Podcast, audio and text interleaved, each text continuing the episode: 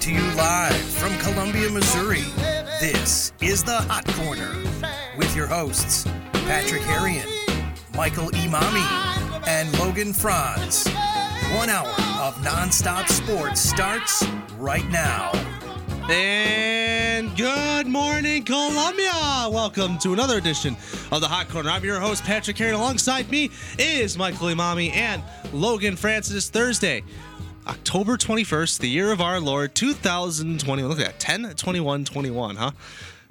It's been an interesting week in the world of sports, an interesting week in the in our lives as well, but walking the station today as usual, well, if you don't think it's fall now, you're, I don't know what you're thinking, because it literally feels like fall. It's still those days where it's like really cold, well, not really cold, but cold in the morning, and then it's like it warms up in the midday, so if you're like, where if you leave wearing sweatpants, you're going to, and you stay out for most of the morning, you're going to wish that you had put on shorts when you left your house when it's about two o'clock. That's kind of the um, the point we're at, is where the weather just, you know, it gets up into the seventies in the middle of the day, even though it starts out in the forties. It, it's it's like that weather where it's cloudy in the morning, it's windy, and it's like, you know what, I just want to sit in bed.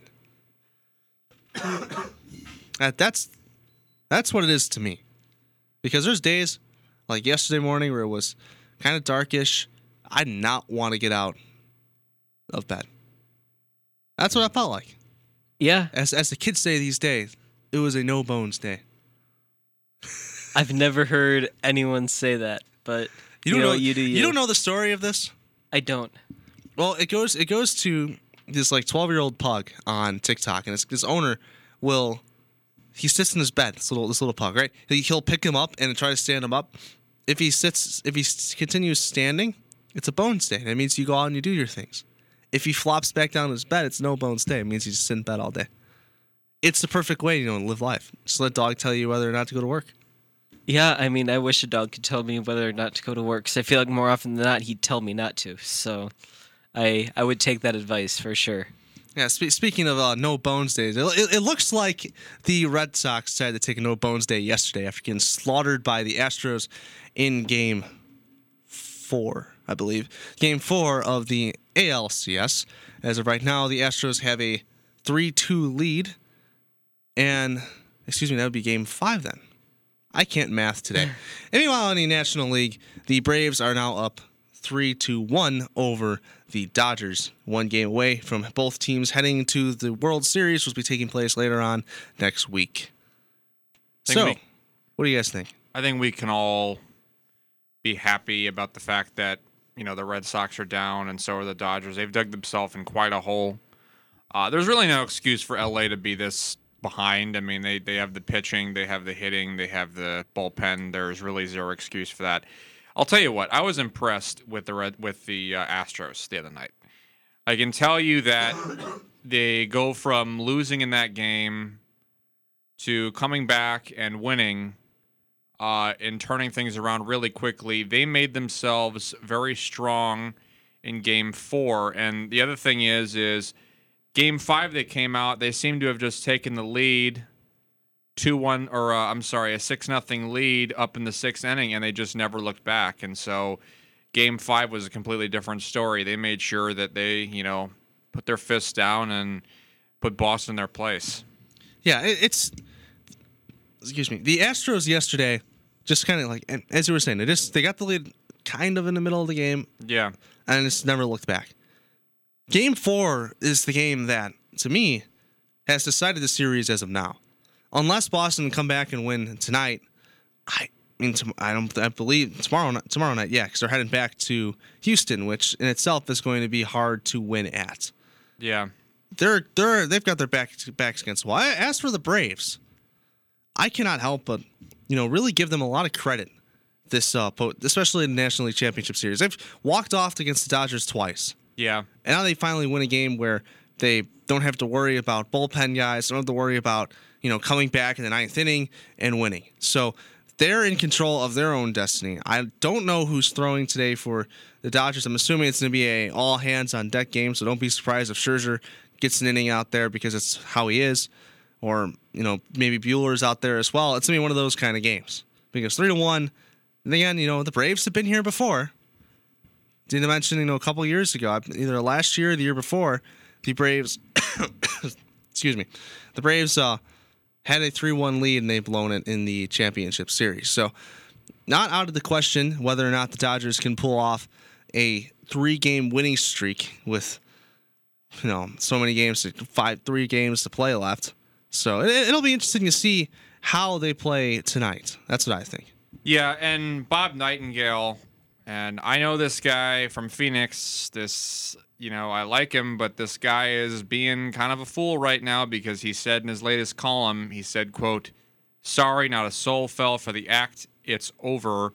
Uh, I would not say that. There is still some left to be played in this series. Remember, Mister Nightingale, you need four wins in a seven-game set to win, and we have seen it happen once before, and I would not be surprised if the Dodgers would be that team to try and pull that one out, because largely due to the fact that they have the staff to make themselves into a team that can round themselves up to come back down three to one in a series. Oh, the Dodgers are definitely made up to be a team to win a World Series. Now, I don't think anybody was expecting injuries this. Right now. Oh, no, I know that. But I nobody expected this to happen. And the other thing is, is they have so much depth on that roster between who they have and who they've received via free agency and the trades that I think they're going to be fine if they continue to stick with it. However, I think the mental aspect of this game was just so frustrating going into last night that as of right now, it's been a tough stretch for them. So, yeah, the momentum's with the Braves, but I think all the Dodgers need to do is win one more game, and I think they win the series, because once that carries over and they get themselves fired up, boom, they got it. That's to the rest of the seven. Still two more games. I know that, but what I'm saying is I think the Braves, if they're going to close it out, they got to do it right now. Right here, right now. I would Van Halen music starts playing. I would say they, they're in control of their own destiny. If they don't win, win tonight, I think there's a good shot of them winning, you know, on on on Saturday. I wouldn't say if they lose tonight, it's over.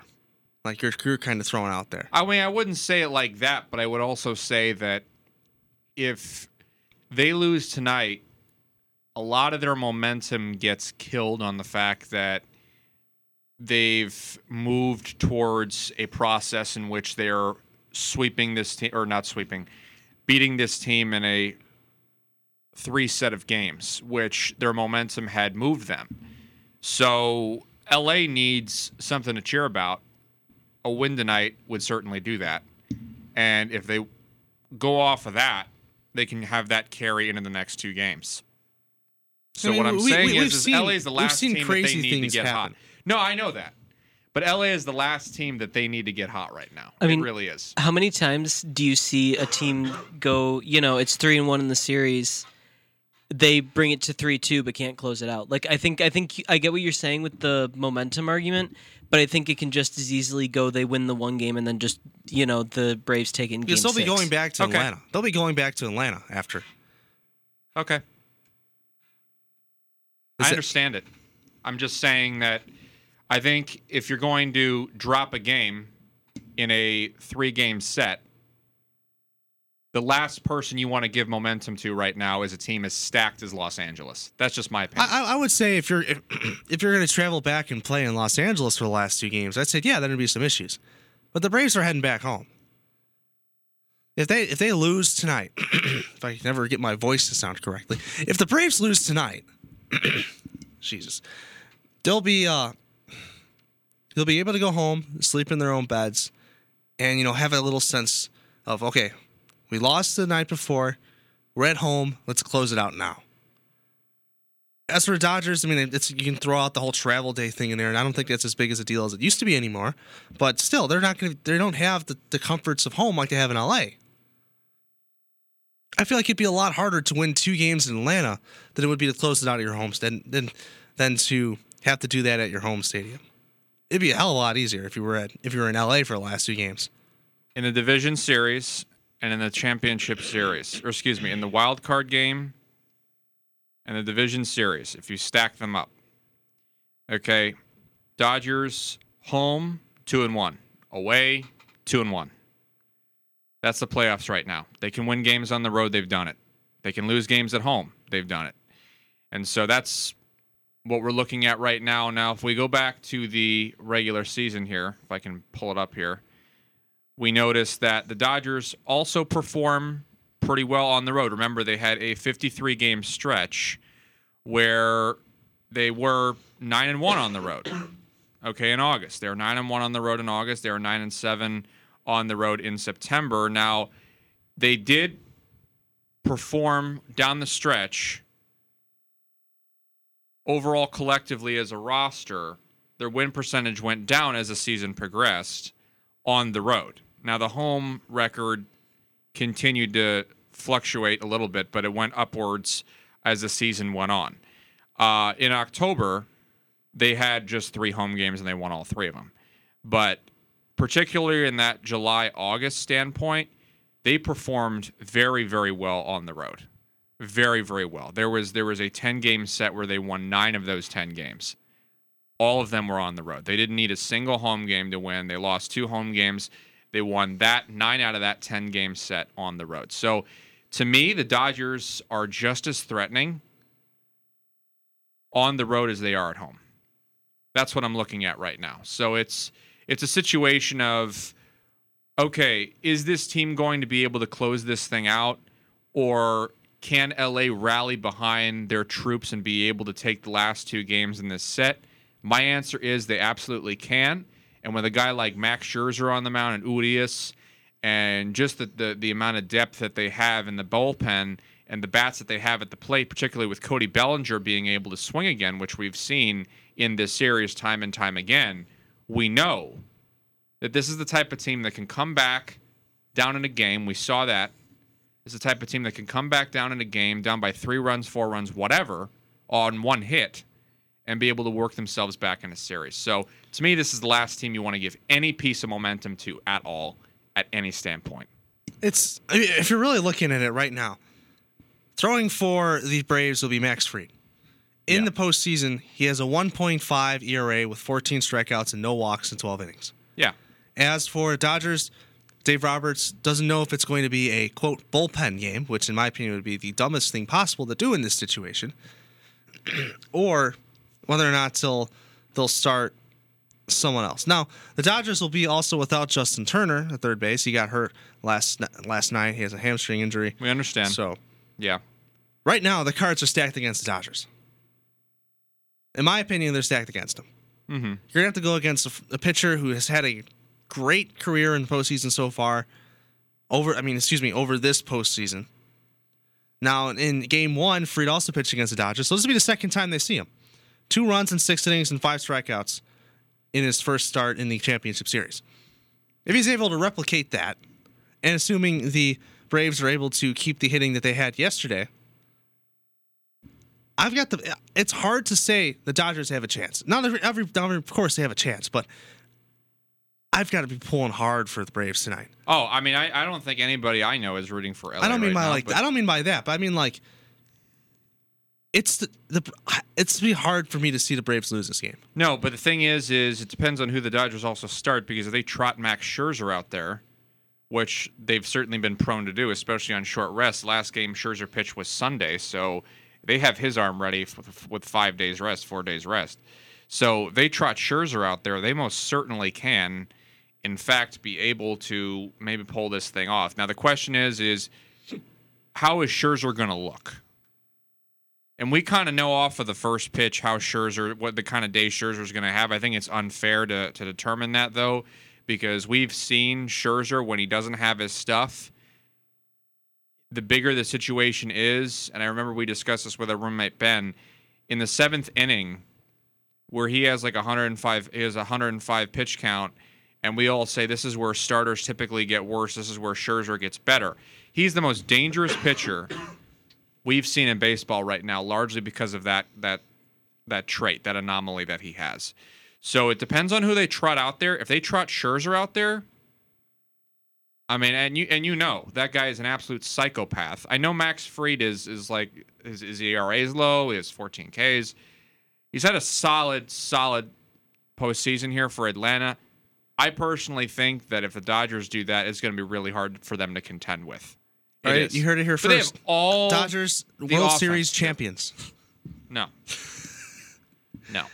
But they have all the off. I mean, yeah, they, they lose Justin Turner, but, you know, Bellinger, Turner.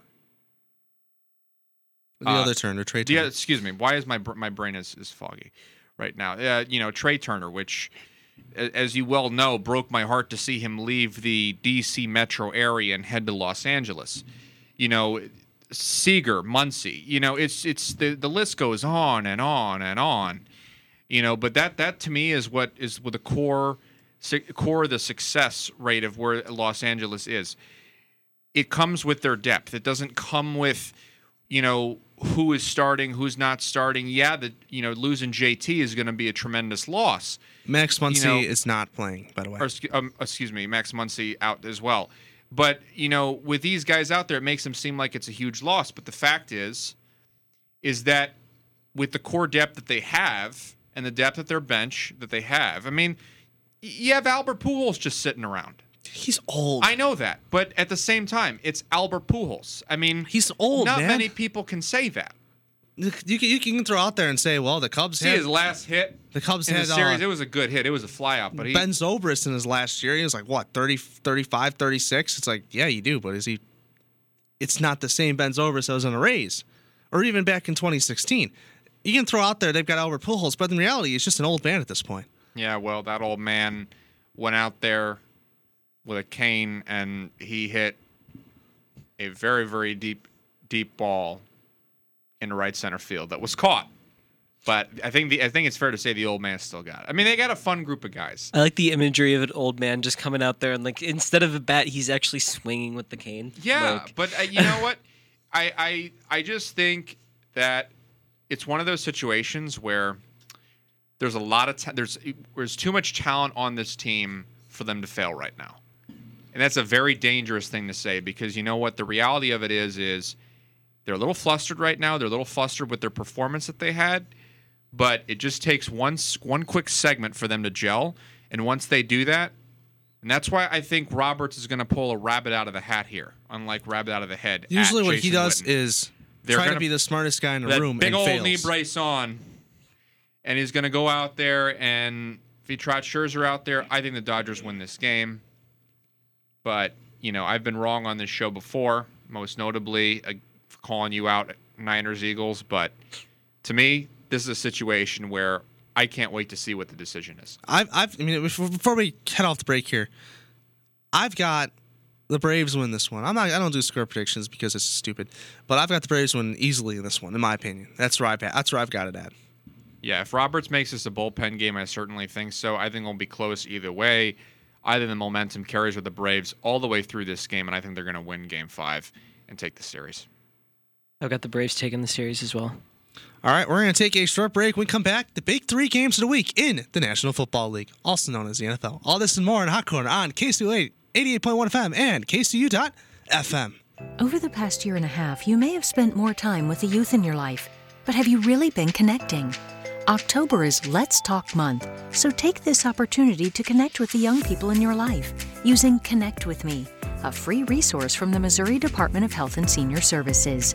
Head to health dot m o dot gov slash connect or follow us on social media for conversation starter cards, resources, and weekly activities. This message brought to you by the Missouri Department of Health and Senior Services.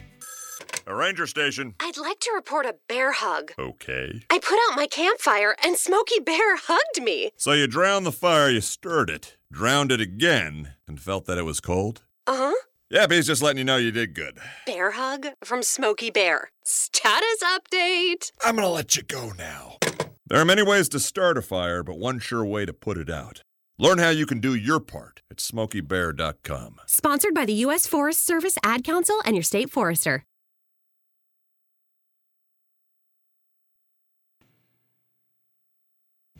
And welcome back to Hot Corner here. We're going to go to our one of our best segments, the big three games of the week. So, Logan, give us an update on how we're doing and how many points I'm behind Michael and you in the last place. So, go. Well, so n- none of us got our upsets, which is the best place to kind of recoup some lost points. but also because you and Michael picked all the same for the um big three last week, you are still tied. You both have nine points. Um, I obviously went against you on both, so I also got one game right and picked, and so now I have fifteen points. So we all gained a point. Standings are all the same, all that. It's just different. It. It's just different numbers now. So you hate yeah, as as usual, I'm. I've been last. I've always been in last. I think all, all the years we've done this. Yeah, I mean, you can say you're tied for last at the very least. So Michael, we're there. we're in the cellar together. How does that feel? We're tied for second place, as far as I'm concerned. I mean, it's all a matter of perspective, last. right? It's still last at this point. If you're tied for second place, you're the first. You're the last. My everything. All right. Anyways, first big game we're gonna talk about here: the Chiefs and the Titans. Chiefs are decent. I don't know. I don't, this is this team I've got so many questions about. And the Titans, who lost to the Jets, mind you, and now beating the Bills. So, again, two teams. I, I like the Titans a lot. I can't help but be a big fan of, you know, Tractor Cito. But at the same time, with the Chiefs, yeah. that defense is just so bad. Yeah, for one, I don't want to put too much stock into that Titans loss to the Jets because they were short A J Brown and Julio Jones, which is a major part, which are major parts of their offense. Yeah, but they still lost the Jets. Yeah, but when your number one receiver is Josh Reynolds, what do you really expect them to Just do? Just hand the ball off the Tractor Cito the whole game. They easily won that. Yeah, the you know, Jets did, put eleven men in the box. Yards. Yeah, I mean, if it's... you can just put eleven men in the box, that's all it's going to take. Yeah, I mean, it's as as as much as we love to watch Tractor Cito, and and I really believe that Tractor Cito is is the greatest. I mean, he's he's the greatest, the great. But the thing is, is that when you are in a situation like that, if the I mean, it's not like the Jets don't have a bunch of two hundred fifty pound guys. I mean, I, I know we all like to believe King Henry's unstoppable, but he's not. I mean, in a situation like that, they know they're not throwing it. They know Tannehill's having a bad day, and you're throwing a Josh Reynolds as your number one wide receiver, and you win and you lose the game by like three points. You know, it it's not it's not that bad. I mean, it's really not. I mean, you, you know, the, just scream out in the stands, depth chart. But the other thing I wanted to point out, Patrick, is the Chiefs right now. I know it was against Washington. thirty-one to thirteen, the defense played solid in my opinion. I think Kansas City's offense is the main thing. They turn the ball over three to four times a game. Unacceptable. Pat Mahomes leads the league in interceptions right now. Very surprising as to how bad of a start they've gone. But I think that game, and Ben and I, are, who are our roommate folks, talked about this. This was the game I think that they rebounded. Because as much problems as they had, I think they just needed one win where they could kind of get together and gel a little bit. And now they can go forward to cleaning it up. I know the Andy Reid interviews, he was very optimistic. He said that it was now time to move forward, as Andy Reid is prone to be saying a lot. But this was the game that he said where he's confident he can move forward and just never look back. And so as of right now, I can see Kansas City going on a bit of a win streak here, largely because of that being the game where they finally rebounded. They, they came out, they got a good win, eighteen points, blowout. Uh, against a team that they really should have blown out from the start. They played very poorly in the first half. They came back in the second half, and they held true to their name. Nobody plays better in the third quarter than the Chiefs.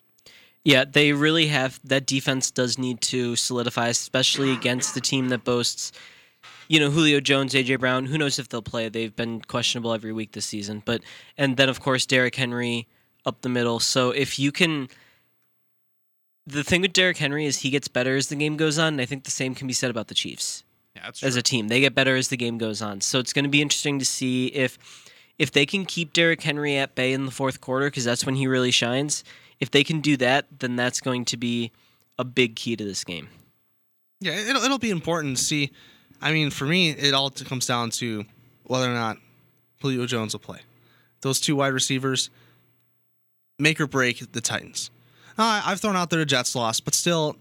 The Jets are such a horrible team that even losing them without your two best wide receivers is still kind of, you know, disappointing. Yeah, but I think if you look at the talent it's, level it's, there, then it really does it's deplete. The, it's the Jets, man. Yeah, but when your offense is that predictable, you know, the defense doesn't need to do much to be able to stop them.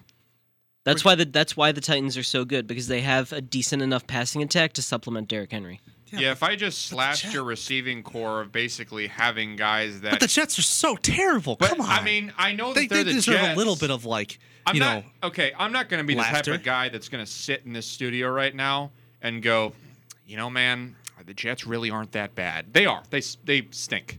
They're horrible. They're awful. But look at this loss for a second. Zach Wilson wins the game in overtime on a game-winning field goal, and we've had some arguments where O T wins don't necessarily show uh, who the best team is, not just because both teams have the opportunity to possess the ball. I still think if both teams have the opportunity to possess the ball, it is still can be unfair largely due to field position, because in college football overtime, your offense controls the tempo of the game, and that, in my opinion, I think is what should be in the N F L. It's not. Um, but if we get kind of a recap of that game, we can see here Ryan Tannehill was forced to do a lot of things that he wasn't really comfortable doing with a depth chart that was so depleted and so destroyed in that game that it was almost unfair. I mean, it was, you had to you had to look at the Jets maybe winning that game, because it was a situation where you said Josh Reynolds right now is the reason why they've managed to put up twenty-four points. And even for the Jets, that's terrible, even if they won the game. Yeah, it was Chester Rogers and Josh Reynolds getting yeah. most of the targets. Having, having your so. wide receiver core be out, it's not excused defensive play. Sure, the defense has always had problems, but I mean, you, when you look at what the offense can do to supplement that, because I think you're focusing a lot on this loss to the Jets, but you're neglecting to note the fact that they beat the Bills, which many consider to be one of the best teams in the N F L. I'm just saying. So I, I, I, I think it can I've go both given ways. Them credit for beating the Bills.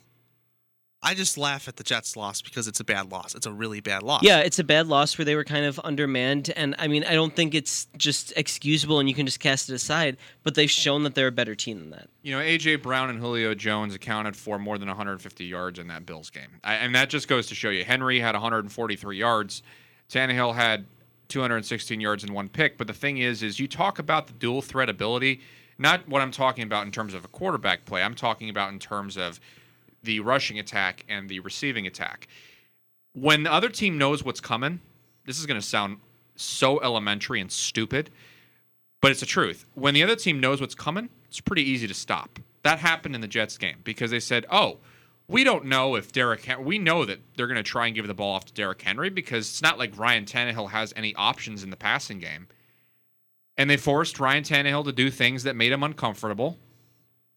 And it ended up paying big dividends because Ryan Tannehill doesn't drop back and pass that many times in a game. Yeah, he take doesn't. a guess how many times Derrick Henry handled the ball in the Jets game. Keep in mind it did go into overtime. It used to be like twenty-eight. fifteen. thirty-three. That's kind of close. And he did he did have a good game. I'm looking at the numbers right now. He had one hundred fifty-seven yards and a touchdown off of those. So he had a great game. He had a Derrick Henry-like game.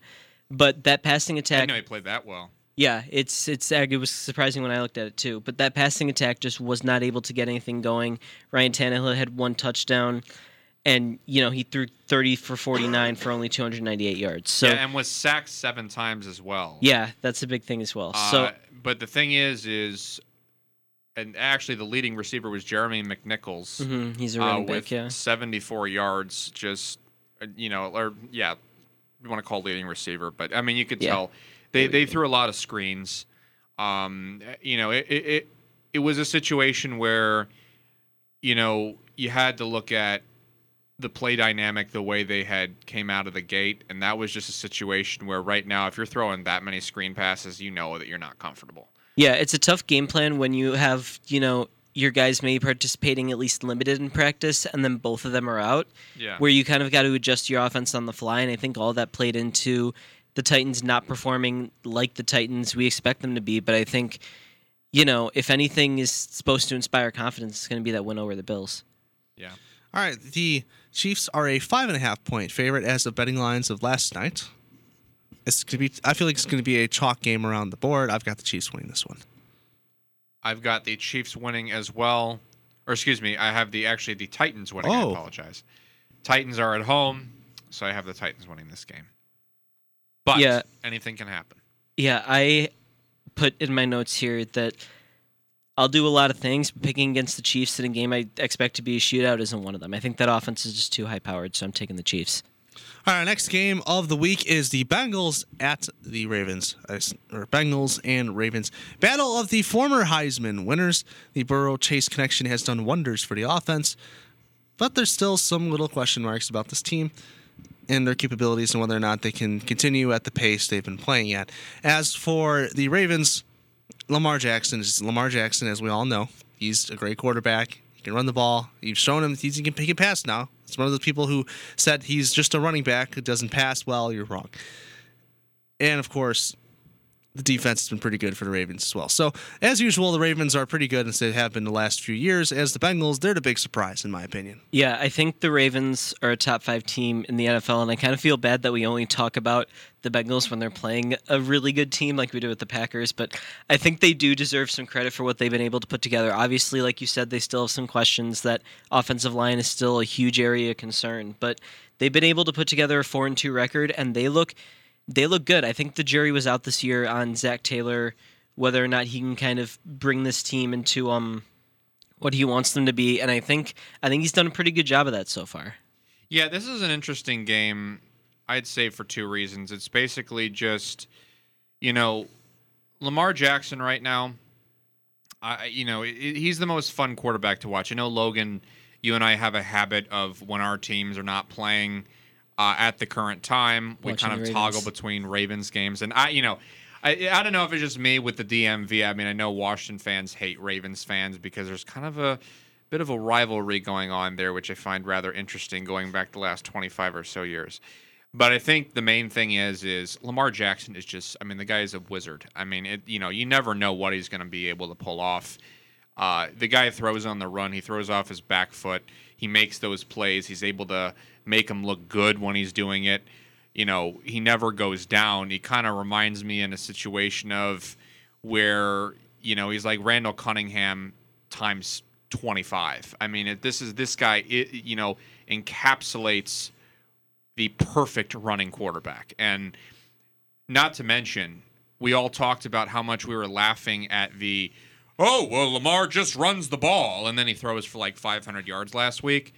Those losers that were saying that Lamar has no business being a passer in the N F L had a really bad day that Sunday afternoon, because I can tell you right now, granted it was against the Lions, or excuse me, I apologize. It was against a team that Lamar Jackson was able to play well against, that being the Colts on offense. It was a bad situation for all those fans because seeing Lamar do what he does best on top of having a strong passing performance that we all know he has in his back pocket, um, you know, ended up proving the point that we've all been making for the last two and a half years that this guy's got an arm, too. I yeah, mean, he and deserves I, to be there. I think the point that everyone was making about this offense, and something that I was concerned about with it as well, was the wide receivers. And they drafted Rashad Bateman, who obviously started the season off on I R. He debuted last week. But even without him, they were doing just fine. All of a sudden, you know, um, Marquise Brown comes to life, and Mark Andrews is, you know, Mark Andrews. And it just kind of that, it sparked, you know, something in that passing attack where it just actually started producing, and that was something that we've been waiting for it to do. And you can argue that it's because Lamar Jackson started throwing the ball a lot better. You can argue it's because, you know, Hollywood Brown's finally Hollywood Brown finally got his hands, even though he still has dropped a ton of passes this season. So it it's really weird that it just, even without Rashad Bateman, they just started playing better, kind of out of nowhere. So it's it was a great thing to see, to get that wide receiving core, you know, back up to speed, and it really did help Jackson, help this whole team, really. Yeah, and, you know, it's it's a trust factor. It really is. It's the trust factor. I, you know, not just because Lamar Jackson's name is Big Trust, but this offense also trusts him. And that's the main thing. It's like Lamar Jackson having sixty-two yards rushing, Mark Andrews having one hundred forty-seven yards receiving, Marquise Brown just behind him with one hundred twenty-five yards receiving. That is a phenomenal stat line. I don't even know if people are looking at that and are saying, wow, one hundred twenty-five yards. Like, that is one hundred twenty-five yards receiving. That is your second best receiver. Second best. I mean, that's and that's insane. The Ravens are a six and a half point favorite. Massive, massive favorites over at the Bengals. If you're not going with the Ravens here, I don't know what you're doing. They're at home. They're playing the Bengals. I'm going with Baltimore. Yeah, I, like I said, I still want to give the Bengals credit because I think they've had a a really good season so far, in a season that not many people expected. But like I said, around a little bit, yeah. Yeah, but like I said, the Ravens are a top five team. I'm going with the Ravens in this one. Our third game of the week is questionable at best. Questionable. Saints and Seahawks. You have Gino Smith taking over for Russell Wilson, and of course, yeah, famous Jameis and the Saints. It's a deep ball or it's nothing. This game, Seahawks, the Legion of Whom, as Logan called them, that defense is abysmal. I, it's it's it's a Saints game here, man. Yeah, I trust Metcalf and Lockett so much less with Geno Smith at quarterback. I think they're able to produce when Wilson's there for obvious reasons because he's Russell Wilson. And but when you kind of take away some of the dimension that he brings this offense, especially with Chris Carson injured, the rushing attack isn't really a threat. You can just drop back, keep, you know, disguise some coverages. Geno's not a great quarterback. He's not going to be able to um to read those, and then, you know, he can't really rely on the running game because Alex Collins and Travis Homer are your top two running backs. So where you kind of go from there is a mystery to me. So it's a mystery. A mystery. I don't know. The the offense is a mystery. I mean, maybe the Legion of Whom can solve the mystery of the offense of the Seahawks. Whom? The Legion of Whom. Oh. Yeah, it, it's it's a Saints game to lose here. You know, when you have Geno Smith out there, it's like, okay, all right. Yeah, and the Saints are getting healthy. They have Quan Alexander, Marcus Davenport, and Traquan Smith eligible to come off of injured reserve this week, and they play on Monday night. So a long week to kind of get some of these guys healthy and just, you know, really um, load up your team for the marquee matchup with Geno Smith's Seahawks. Yeah, hey, I want to I want to say something. Go for it. Okay. I know we all kind of make fun of the fact that Geno Smith's starting for this team. He looked better than Russell Wilson did the previous week. I'm just saying. I know it was the Rams. Yeah, but I but also think... It, it, I, you know, it's just, to me, he had like two hundred nineteen yards. He didn't turn the ball over. He was sacked seven times. That O-line stinks. You know, it's just a matter of being able, what you can handle, what you can deal with. And I know he lost the ball in the last play of the game. They should have had the opportunity to really come out there and win that game. He turned the ball over. He shouldn't have done that. They hung pretty well with Pittsburgh, and I was a little bit surprised about that because Pittsburgh is not an awful team by any stretch of the mind. I know they're, they're three and good. three, but I, you know, but Pittsburgh, I think, is a good is a good way to gauge where you are right now as as how you compete. You know, I don't think they're a great team. They beat Buffalo.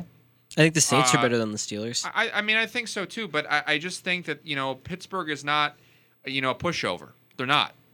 I think that they've they lost to Green Bay, they lost to Cincy, they lost to Vegas, they beat Denver, but I just think that right now, a three-point loss to the Steelers is not the worst thing in the world. Yeah, they're a middle-of-the-road team. I just see the Saints as also a middle-of-the-road team, and I think if you yeah. lose to Pittsburgh, you're probably going to lose to New Orleans. Also, I do just want to point out in that Thursday night game, there was, you know, the story of that game was Russell Wilson, is he hurt, kind of that whole deal. So there was a lot of that game where he was playing hurt even before Geno Smith came in. So I think that's yeah. just something to keep in mind when you say, oh, well, Geno played better than he did that night. He was injured for most of that night. So I think that's something to keep in mind. I mean, I think not having Russell Wilson at any point is a, is going to be a disadvantage for you. It's just exactly. my my philosophy to see how they respond to that. Saints are a four and a half point favorite in the game. I've got the Saints winning this one. So I've gone chalk in every single one of these games. I'm gonna, Saints win. I'm going to go with, call me crazy, I'm going to go with Seattle in this game. It's not my upset pick. But well, you can't double dip on the show. No, I'm not going to do that. I'm just going to say I think Seattle has a good chance of winning this game. I'm going to go with them. Yeah, I don't think it's going to be like a blowout by any stretch, but I think we're going to see similar results that we saw last week against the Steelers, and because of that, I'm taking New Orleans. And we got to wait till Monday night for this one, folks. Wait? I don't think I'll be waiting for this one to go on. Waiting all day for I was waiting Monday for that. No pun intended. Night. All right, now time for my favorite part of this segment, the upset pick of the week. As you know, I have not picked an upset correctly this entire season so far. And you know what? I'm probably not going to be right this week. So this one is the Jets over the Patriots. It's the battle of the rookies. The Jets compete a Titans team that, according to Logan, was not too up to speed, which they weren't, but still, they, they did beat them. They can beat the Patriots, who have been underperforming as well. So Jets, seven-point dogs in this one. I think it is Robert Saleh's second win as a head coach. Yeah, not a lot of games uh, on this Sunday afternoon, which is quite surprising. I, I don't even think we have the Octobox possibility here on N F L. It might not be. Zone. It's it, there's a lot of teams on bye, and yeah, there were there a lot of teams one, with two, three, four, five, s- five teams on bye, and we have obviously that doesn't make sense. Uh, it has to be an even number. Bills, otherwise, someone's... Jags, Jaguars, Vikings, Steelers. That's four, isn't it? Uh, that's I think you just five. mentioned four. Look at this. That's weird. Okay, we don't need to get too into that, but I feel like there has to be a sixth team on bye because there's thirty-two teams. That's it, if yeah. five teams aren't playing, there's a sixth that's not playing. But anyways, it's very strange. I, I mean, we Steelers are playing. They're just not. Oh no, they are on bye week seven. That's it's, God. This is this is a weird looking schedule. Anyway, I, I digress. Uh, I'm going to go with. I really don't want to pick the Eagles here because I don't want to see Philadelphia win. I'm gonna go Colts over 49ers. I think that Pat's giving me the the look, T M. I'm not giving you the look. I got over no, there. I, I am the last person to be giving looks about upsets. I've gone crazy upsets before. I, you know what? But the thing is, no, I'm just I don't saying think it's, it's that not crazy. that big of an upset. Yeah, no, it's not. Both teams are not great. I mean, I think San Francisco is better than their record indicates. But I like how Carson Wentz played against Lamar Jackson. I don't think the Colts have much of a defense, but I think the offense is playing shootout with them. And when you can do that, I think you have a chance. So I'm going to say Colts is my upset for this week. That game, Sunday night, be there or be square. Yeah, I originally had the Jets over the Patriots as well, but in the interest of not doubling up on upsets here, I'm going to go with the Eagles over the Raiders. I think um, I'm glad I didn't pick that one now. Yeah, otherwise I wouldn't have known what to do. Yeah. I would have had to go with someone, but that was my backup just in case. But I don't know. I think I, I'm a huge Jalen Hurts fan, and I'll take that one to the grave. I really like Jalen Hurts. I think, you know, the Raiders have two wins on the Eagles. They're four and two. The Eagles are two and four.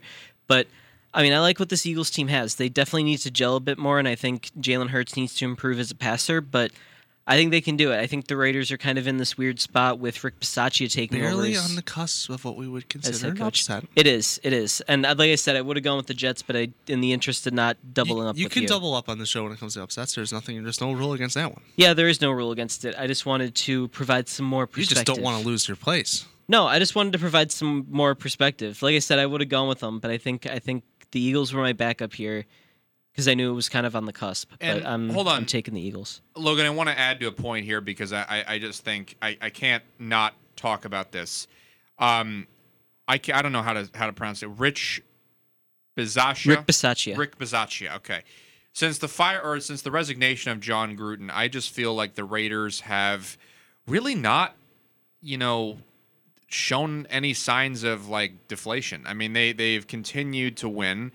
Granted, it was against Denver, but they still managed to win that game thirty-four twenty-four.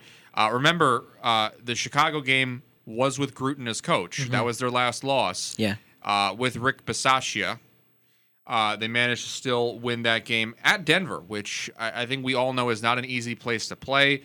So I will give the Raiders credit. I thought losing Gruden was going to be the death of this team. They still seem to be pretty strong. Mm-hmm. Uh, I also think that's credit to still having Mike Mayock Uh, involved in the G M offices. They were able to put together a solid roster, and uh, Derek Carr has been uh, had a solid year this year. But I just think the Raiders are one of those teams where the roster's so stacked and they've they're so together as a team where it's going to be hard for them to beat, uh, no matter who the coach is. But yeah, the Eagles are always an interesting pick to me because they're really good in the trenches, so they can win pretty much any game.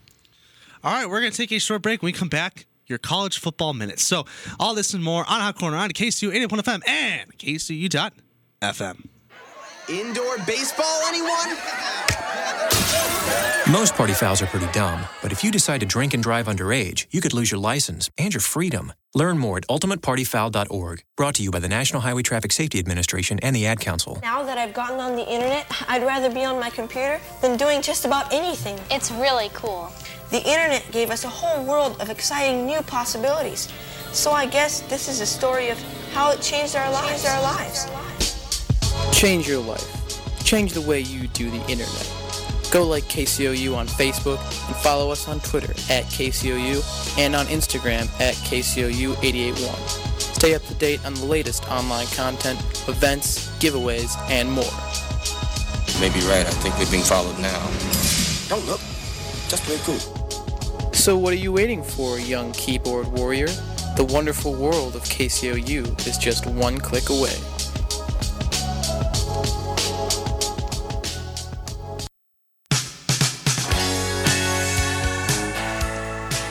We are now entering week eight of the week seven or week eight. We're around that range because they have that stupid week zero crap.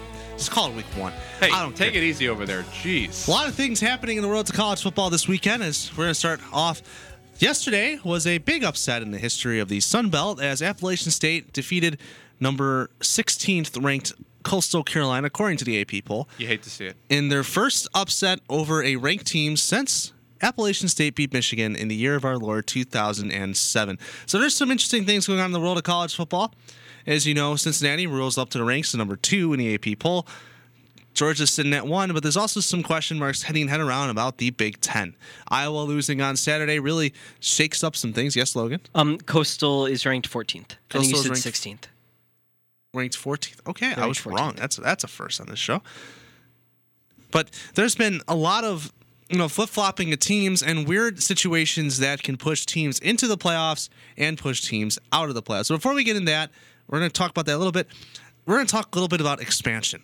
There's been some rumors being thrown through the grapevine, as I've heard, through the great app known as Twitter dot com. Twitter dot com. That have told us that the Sun Belt of all conferences is looking at expansion as Sun well Belt. As the American. The American, American as we know, was going to expand because they're losing. They're going to lose uh, Houston.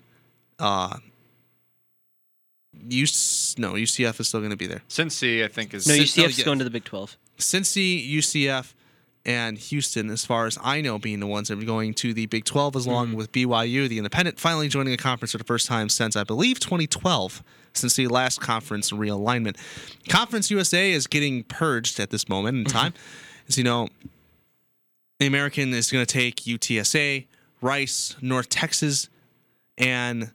There's Florida Atlantic is the other team I believe the American is going to try to take, which is, in my opinion, is a horrible, horrible, horrible decision. Yeah, Rice and North Texas are really weird ones to me. It, it's all about money in this situation, and that's what it is. They're taking those teams in North Texas because they want to establish the American as a market in Texas, which if, if you're going to do that, at least U T S A is fine. They've established themselves as a decent organization in the last couple of years. They're undefeated and are ranked for the first time in school history. Rice has been a, a dumpster fire for the last twenty-plus years. Yeah. North Texas has been eh at best. There's just, North Texas belongs in the F C S. There's a lot of questions I have for this expansion, but the big thing I want to talk about here... Deserve to be demoted. Because we've we've talked we've talked the American one a little bit, is the Sun Belt and its expansion looking towards Marshall, James Madison, an F C S school that's looking to make the jump into F B S, and there's one more team I'm just... And uh, there's a missing uh, Southern Miss is the other team that the Sun Belt is looking for absorption. That's the big news. Yeah, James Madison would be really cool to have in the um in the Sun Belt. I also wonder I, I it wouldn't be in the Sun Belt, but I wonder if anyone's going to take a look at N D S U or if they even want to leave the F C S. Because I think they're another team that could make this, the jump. At this point, they can make the jump, but it's more of. Where are they going to hold out for maybe a Power Five right away? Are they going to make that jump? There's been situations where where F C S schools have made that jump and then just then become they have to you pretty much become an independent at one point for a year, I believe, yeah. And you set up a schedule. And there's some teams like Appalachian State who have made the transition to the best that they can. They don't schedule hard teams their first year. They schedule teams they know they can beat. They get their you know, their culture right, and then they join a conference. Establish themselves, yeah. North Dakota State, either they're holding out for a Big Ten offer or maybe even a Mountain West offer. That's one that I believe would make the most sense. They're going to hold off for as long as they can because they're going to enjoy winning in the F C S. Even though they're not as great as they were, you know, when they had Trey Lance, they're still a decent program. But that's they're they're waiting on on some kind of invite from either the Mountain West, maybe even the Big Ten. I've heard that thrown around, but the Big Ten's got fourteen teams. They're kind of got their hands full right now. Yeah, it's it's interesting. I think where the college football landscape is changing right before our eyes, and it really is. Really it's, is it seems like every ten years or so. I mean, pretty much ten years ago to the date, you were seeing you know Missouri A and M leave the Big the Big twelve. The Big twelve kind of like collapsing in on itself for the first time, and now being expanded again. You're looking at you know this could be the end of Conference U S A. What that means for teams like U A B, who's also, I believe, being offered by the American. But what does it do for teams like Louisiana Tech, teams like U T E P, teams that are just, you know, on that on the on the outskirts of that organ or that or that conference? Do the, do they become independents? Does Conference U S A do a merger, Or do they try to recruit Liberty, which Hugh Freeze is not going to want to leave Liberty. He's some people have said he'll leave Liberty if they join the conference because of the money they make outside of it. Are they going to start looking at more more uh, expansion at F C S, James Madison? Are they going to start looking at, as you said, North Dakota State? There's a lot of there's a lot of different way ways this could go, and it's going to be interesting to see how it turns out. For sure. All right, we're going to take a short break. When we come back here, the final word. All this on Hot Corner on K C U eighty-one point one F M and K C U dot F M.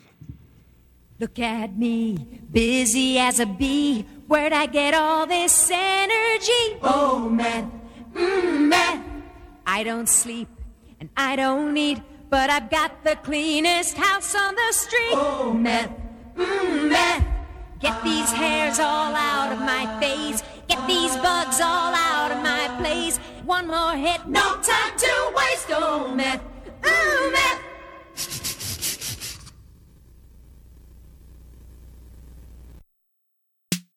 Okay. Hey, this is K C U eighty-eight point one F M. Are you trying to release the hottest project of this year, possibly next? Come down to our studio in the Student Center. We can mix, master, record, edit, engineer your whole project, your whole artistic experience wrapped into one visit. Please come down and visit us. If any of this interests you, please email sessions at K C O U dot F M. Well, you know you make me wanna kick my heels up and down. When you hear that, it means one thing. Time for my favorite segment and yours, the final word. As you know, I pick a weird sport or sports story to talk about. Michael picks a hero of the week, and Logan sends you into your workday with a nice feel-good story. So without further ado, it's my turn. It's We've been turn. around the world. I say this intro every time. We've been around the world many times. We've been, now I can check off the Middle East. I believe we've, I don't know if we've ever been to Africa on, on this show with weird sports yet, but we've been to Russia, we've been to Europe, we've been to Canada, we've been to America, we've been to South America, we've been almost everywhere. And this week we're heading back to my favorite place other than America, the country of Australia, for a competition known as tuna tossing. Tuna toss is held as part of the Tunarama Festival in Port Lincoln, South Australia, a celebration of the local fishing industry. The event was first held in nineteen seventy-nine and is still going strong to this date. The competition used to throw a, a real life, not life, but it was a dead, real tuna as far as possible. But since two thousand eight, competitors throw a weighted plastic tuna instead. And actually, excuse me, I'm wrong about that. They use a plastic tuna in the initial heats, but in the final, they use a frozen nine or ten kilogram, I don't know the American translation for that, southern bluefin tuna with a rope handle threaded through its gills. No fish are killed for the competition. Only undersized fish that have, that have died naturally are used. The most successful competitors use a hammer-throwing technique, spinning several times for unleashing the tuna. The current record for the longest throw is held by Australian Olympic hammer thrower Sean Carlin, who threw it thirty-seven point two three meters. I'm assuming, I don't know what that is in feet. I what really was the know. What was the number? thirty-seven point two three meters in nineteen ninety-eight. Carlin also throws the Australian hammer throw record as well. The women's record is twenty-two point one five meters. It was set in two thousand two by hammer thrower Brooke Kruger. The winners take home one grand, and second place takes home five hundred dollars. Thirty-seven point two three meters in feet is one hundred twenty-two point one feet. That's impressive. Mm-hmm. Not gonna lie, that, that's very impressive. What was the other one? I can. The other one was twenty-two point one five. I'm gonna assume that is around seven sixty-eight. Seventy-two point six. Yeah, a little close there. So, gentlemen, when are we going to Australia for the tuna toss? Uh, I, right I, I think I can win.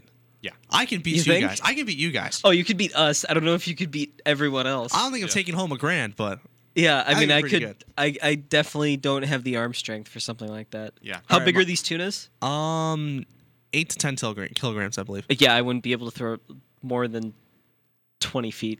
That's all, even. All right, Michael, you're up. Okay. Um. So I don't mean to flex, but uh, I literally just flexed in the studio. um. So. I know Caleb Williams is trainer, and it's just an incredible story with him. He's my hero of the week. Uh, for what he had to accomplish. He attended Gonzaga College High School in Washington, D C There was a lot of speculation, I'll keep this quick, about him, whether or not he would go to Maryland or O U. He ended up choosing O U. The eighteen-year-old kid did not play his senior year in twenty twenty due to the COVID nineteen pandemic. He had that taken away from him, we obviously know. A lot of states on the East Coast in particular, on the front lines of this, had their seasons uh, stripped from them largely because of um, various different reasons, and they also had some COVID problems as well. Uh, Williams committed to Oklahoma. He entered the game down by eighteen points against Texas, and with that big old knee brace on, like Aaron Rodgers, he comes back and he wins the game fifty-five to forty-eight in an incredible turn of events. At eighteen years old, he pulls that game off, and uh, O U students and student journalists reported that he was taking first-team reps. So we can, for the foreseeable future, believe that Caleb Williams will indeed be the starter for this Oklahoma Sooner team, and you love to see it because there is not a classier guy, at least that I've noticed uh, from the people who have been around him, and more a guy more deserving of the praise than he is. So congratulations, Caleb Williams, my hero of the week. What a story. Mm-hmm. We love a good underdog story on this show here. My feel-good story this week, story that made me happy, maybe it won't have the same effect on everyone else, but it just made me smile when I was reading it. It's actually about a book written by John Bacon called Let Them Lead: Unexpected Lessons in Leadership from America's Worst High School Hockey Team.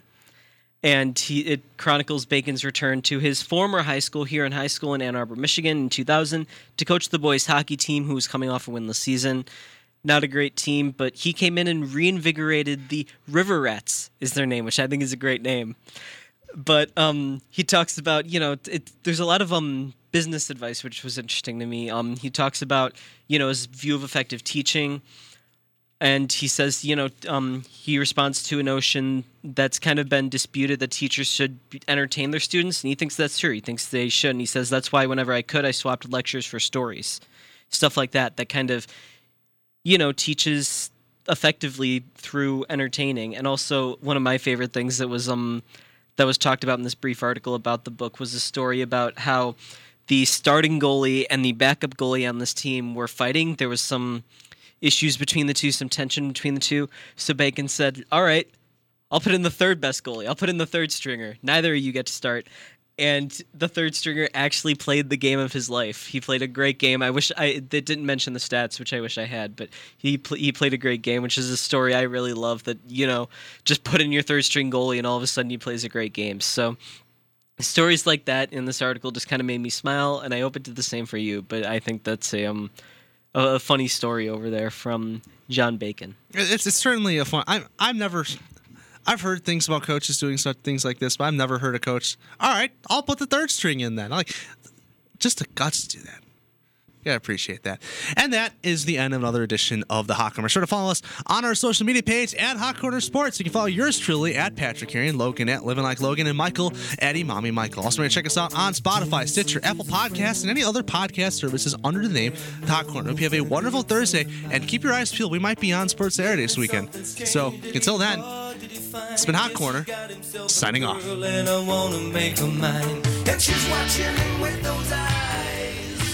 And she's loving with that body, I just know it. And he's home.